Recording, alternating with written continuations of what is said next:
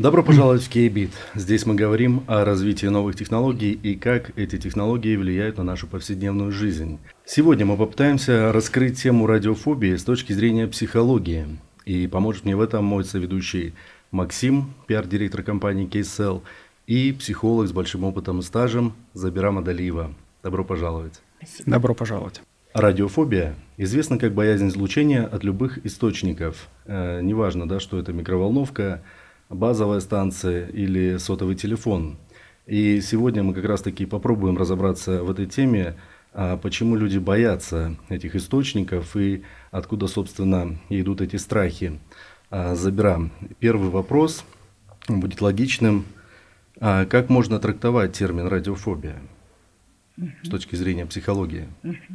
Спасибо большое. Мне кажется, радиофобия – это все-таки э, чрезмерный такой страх, можно так сказать, что он иррациональный, и, конечно, он сопровождается психофизиологическими такими проявлениями, он вызывает нервно-психическое напряжение и, конечно же, не способствует ну, лучшей адаптации человека в этом социуме. К сожалению, очень многие страдают радиофобией. Вот как давно она появилась и кто ее открыл? В 1903 году известный ученый из Лос-Анджелеса Альфред Сойерс написал статью, которая называлась «Радиофобия и радиомания».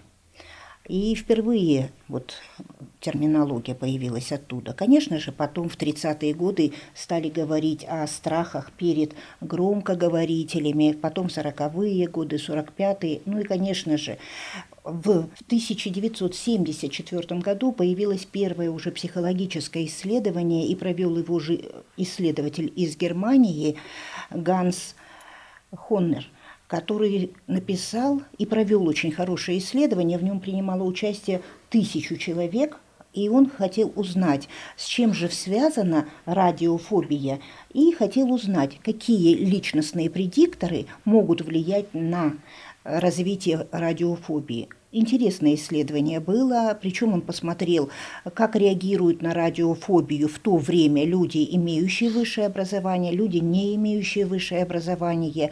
Также он заметил, что в принципе значит, радиофобия тесно связана с личностными особенностями. Они являются прям как будто бы основой. То есть вполне возможно низкая самооценка, неустроенность бытом, допустим, низкий уровень интеллекта. Один из таких причин – ну, возможно, да, может повлиять тому, что у человека может развиваться радиофобия. Неустроенность жизни, допустим, это тоже будет как будто бы фундаментом, основой. То есть он начинает компенсировать, искать э, в социуме какие-то вещи, за которые можно зацепиться.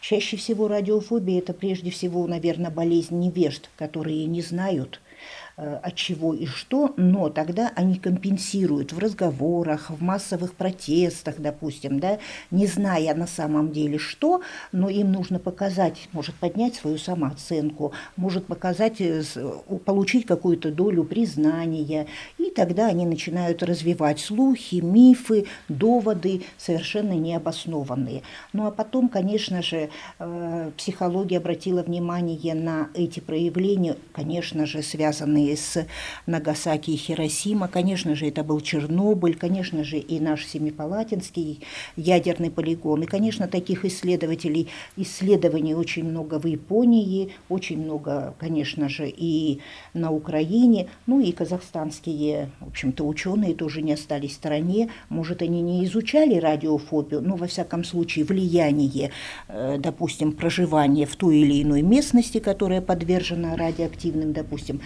заражением, как влияло на их жизнедеятельность. А вот корреляция между средним уровнем образования и обращениями с различными видами фобий, то есть есть какая-то взаимосвязь? Есть исследования, которые говорили, ну, на определенной выборке. Мы не можем взять выборку к, ко всей генеральной совокупности, допустим, жителей Казахстана или там Алматы и так далее, и так далее.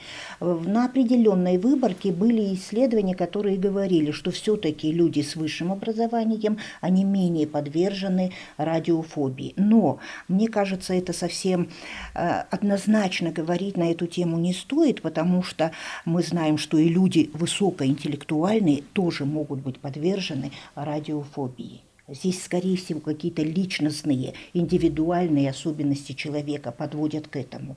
Не только осведомленность может препятствовать этому, но и другие факторы, которые мало пока изучены могут противостоять этой радиофобии. То есть и люди с высшим образованием, вполне возможно, имеющие хорошую осведомленность в этой области, могут быть подвержены вот такому навязчивому страху, который не дает им жить.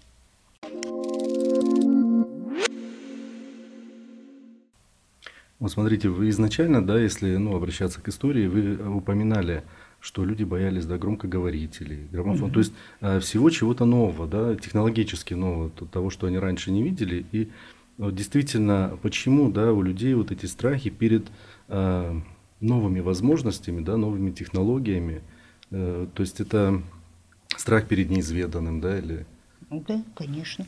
Я с вами полностью согласна, что причиной вот этих фобий может быть страх как раз неизведанного, потому что те же самые радиоволны, которые неощутимы, не видны, да, люди начинают бояться рентгена, МРТ, где-то не услышали и боятся идти, да, и на основании этого что происходит? Не пошел на рентген, не снял МРТ, запустил болезнь и опять вернулся на круги своя. Страхи, конечно, эти невидимые, да. Вообще человек рождается без страхов, да. Потом он начинает бояться его, и страх нам нужен как средство защиты, как средство нашей защищенности. Иногда нам страх даже дает возможность чувствовать себя безопасно, то есть мы не лезем в воду, не хватаемся за ток, допустим, не бросаемся в огонь и так далее. Это контролируемый, управляемый страх, и он есть у каждого. Но бывает неконтролируемый, неосознаваемый страх, вот как раз берет, который вверх да, над психикой человека и начинает управлять им. Это навязчивые его мысли. Все-таки фобия я придерживаюсь того, что, как говорят наши все когнитивные психологи, наши эмоции – это производные наших мыслей. От того, как мы мыслим, такие мы эмоции испытываем. Если у него дисфункциональные, иррациональные мысли, да, что радиация меня убьет, там, допустим, что это, ну, примерно, да, что чем больше ты снимаешься в рентгене или занимаешься соткой, тем ты вредишь своему здоровью, и это, конечно же, дисфункциональные мысли порождают, конечно же, такие эмоции. И в результате вот эти вот навязчивые мысли, они не дают покоя людям. Конечно же, они вредят и прежде всего его психическому здоровью. Вот если говорить да, о современном мире, то есть э, многие страхи, ну или такие да, предостережения к нам от предков да, идут, ну, когда угу. были древние люди, они, естественно, то есть были предосторожности на охоте, то есть чего-то боялись. А не кажется, что вот сейчас, да, в современном мире многие действительно вот эти страхи, которые пришли оттуда, но они уже не актуальны? Вы в предыдущий вопрос сказали, я как-то ушла от него. Вы говорили о том, что есть страх перед чем-то новым. Оно действительно есть. Это нормальное явление. Да? Мы боим покидать зону комфорта, допустим. Да? При всем этом, даже зная, что что-то будет лучше, но вот сделать этот шаг мы боимся. Мы привыкли жить по-старому. Вполне возможно, в нашем коллективном бессознательном там сидят какие-то страхи да, за сохранение и так далее. Но почему народ боится? Я так думаю, он боится, потому что получает вот осведомленность совершенно неправильную. Средства массовой информации, да, говорят. Потом мы знаем психологию толпы. Стоит одному, да, лидеру, хорошо умеющему говорить, выступать, ведь народ пойдет за ним, чувствуя его энергетику. Прав он, не прав. И мы знаем, да, сколько людей идут за такими. Ну и вот мы видим в селах, да, в одних селах, если мы возьмем одни села, да, они с удовольствием ждут этот интернет, и они понимают, что это спасение и здоровья, и образования, и работы, и того, и другого, третьего, но обязательно найдется какой-нибудь один, второй, да, как паршивая овца, который обязательно испортит все стадо. Ну вот, наверное, так. Можно я? А, у меня вопрос по ходу дела возник. э, как э, с людьми, которые подвержены какой-либо фобии, разговаривать. Ну, то есть есть ли смысл с ними разговаривать на рациональном языке, то есть объяснять какими-то научными фактами, э, какими-то там, я не знаю, научными работами, показывать это все, рассказывать, вот, ну, на уровне, там, я не знаю, той же физики, там, восьмого класса. То есть сработает ли на них, на них такие какие-то рациональные научные доводы, или с ними надо как-то по-другому работать? Ну, во-первых, нужно понимать, что радиофобия – это все-таки заболевание. Это заболевание. И э, Представьте себе, что вы сейчас на пике всех этих эмоциональных состояний, вы твердо в этом убеждены, что сотка, там 5G, допустим, микроволновка, рентген, все мне вредит. Он вас слышать не будет. Значит, именно те, кто страдает радиофобией, нужно их отправлять к специалисту. Им будут помогать именно психотерапевты, потому что эта болезнь может лечиться и медикаментозно. То есть вполне возможно нужно давать им и антидепрессанты, и бета, допустим, блокаторы и так далее. Да? А, а, те, чтобы не появлялись, вот тогда нужны информационные порталы, угу. заранее нужно готовить, надо снимать эту неопределенность, может рассказывать, да, мы знаем, допустим, Росатом, да, говорит о том, что вы можете всегда прийти и посмотреть уровень там радиации и так далее. Я так думаю, вот те, кто заболели, они вас не услышат. Угу они требуются в реабилитации. А уже здоровая часть, чтобы к ним не примкнула, ни в коем случае у них таких навязчивых мыслей нет. Они, конечно же, я думаю, будут, под... они будут слышать и услышат. В любом случае, если вы даже столкнулись с такими, которые и не слышат, да, и так далее, и так далее, ну, попытаться найти общий язык всегда нужно, угу. да. В любом случае, перед тем, как вступить с таким, да, нужно, во-первых, снять нервно-психическое напряжение, потому что он трясется, у него трыма рук, может покраснение, может там э, дрожь и так далее, и так далее. И вот это один из таких, с кем мы сталкиваемся, например, к нам приходят люди с обсессивно-компульсивным расстройством. И иногда вот это обсессивное компульсивное расстройство может быть построено как раз на том, что он боится брать сотку угу. или боится, допустим, включать микроволновку или и так далее. Да?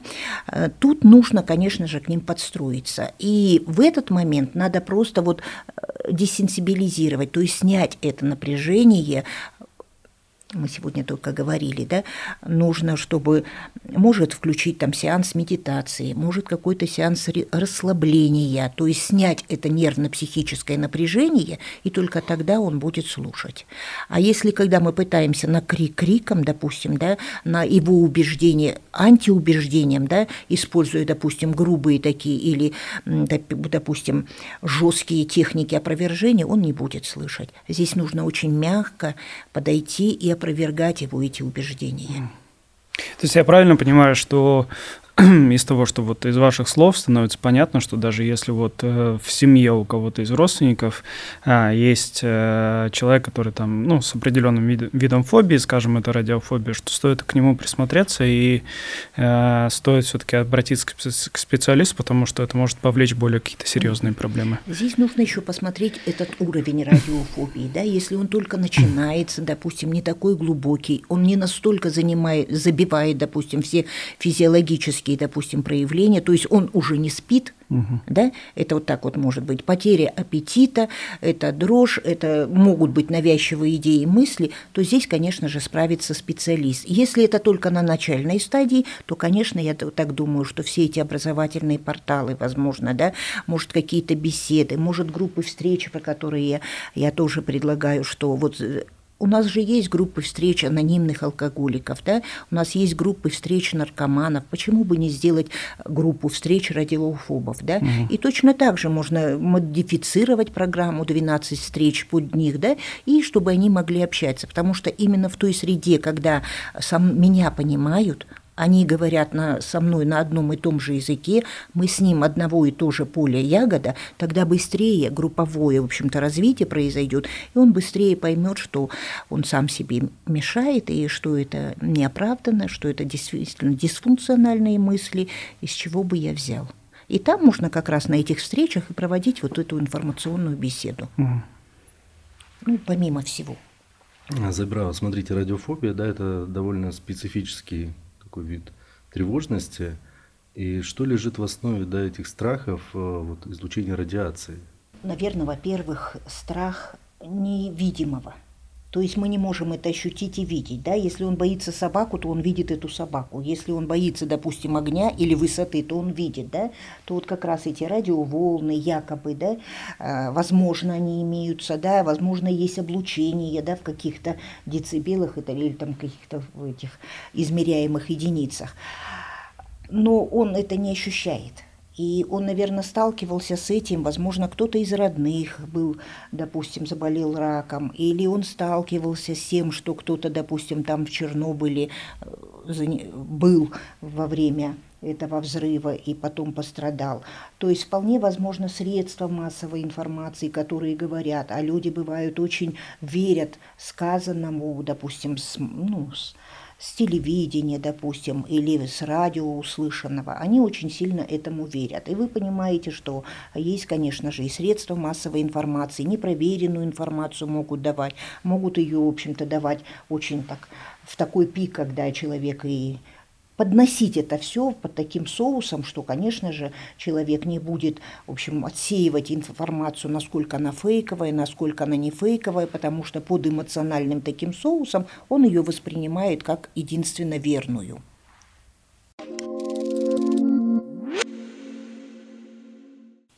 А, Забираю, вот какие на сегодняшний день существуют э, методики работы с фобиями? И отличаются ли они в зависимости от фобий различных? Конечно, конечно. Каждой болезни свои, свой протокол и свои инструменты, так как говорят врачи, да, точно так же и к разным фобиям есть свои подходы. Но очень хорошо в этом отношении продвинулась когнитивно-поведенческая психотерапия, это золотой стандарт в психотерапии. Значит, ну, конечно, я уже говорила до этого, что они считают, что наш эмоциональный фон зависит от нашего мышления. И чаще всего причиной вот этой фобии, да, радиофобии является недостаточная осведомленность, э, иррациональное мышление, какие-то убеждения непроверенные, и работая когнитивная психотерапия позволяет этому клиенту, посмо... ну или больному, да, будем так говорить, обязательно просмотреть, насколько твои твое мышление правильное, проверить степень достоверности. Э, делается дневник, допустим, ментальных мыслей, да, он обязательно записывает свои негативные мысли, обязательно отслеживает, какое было событие, что я при этом думал, да, связку, а и что, какие я эмоции испытывал, да. Потом он перестраивает эту мысль то есть, а давай найдем альтернативное решение. Ты подумал так, а теперь по-другому. А если вот по-другому, то какие эмоции будут? Насколько сейчас изменилось твое убеждение? Ну, то есть это кропотливая работа э, когнитивного психотерапевта вместе вот с, как раз с человеком, который страдает радиофобией. Конечно же, замечательно, я думаю, будет помогать арт-терапия, как метод работы с подсознательным. Именно арт-терапия позволяет погрузиться в подсознательное, обойдя цензор сознания, да, и проработать вот эти вытесненные, допустим, обиды, может быть, страхи, может, навязчивые идеи, может быть, какие-то фобии в виде рисунков, в виде скульптуры, в виде песка, допустим, да, в виде, допустим, сказки, в виде, допустим, может, найдя фотографию какую-то, он вспомнит себя счастливым, и дальше можно выйти на его убеждения и так далее. Очень хорошо помогает арт-терапия проработать его подсознательное. Я думаю, очень хорошо будет помогать. Конечно же, все медитативные техники, когда нужно снимать вот это нервно-психическое напряжение. Вы представляете, сколько у него уходит энергии на эту радиофобию?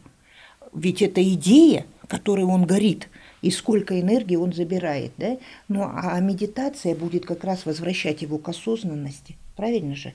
Именно к осознанности, к проживанию здесь и сейчас, и именно в этот момент он будет понимать, а это правильно или неправильно, а это надо или не надо.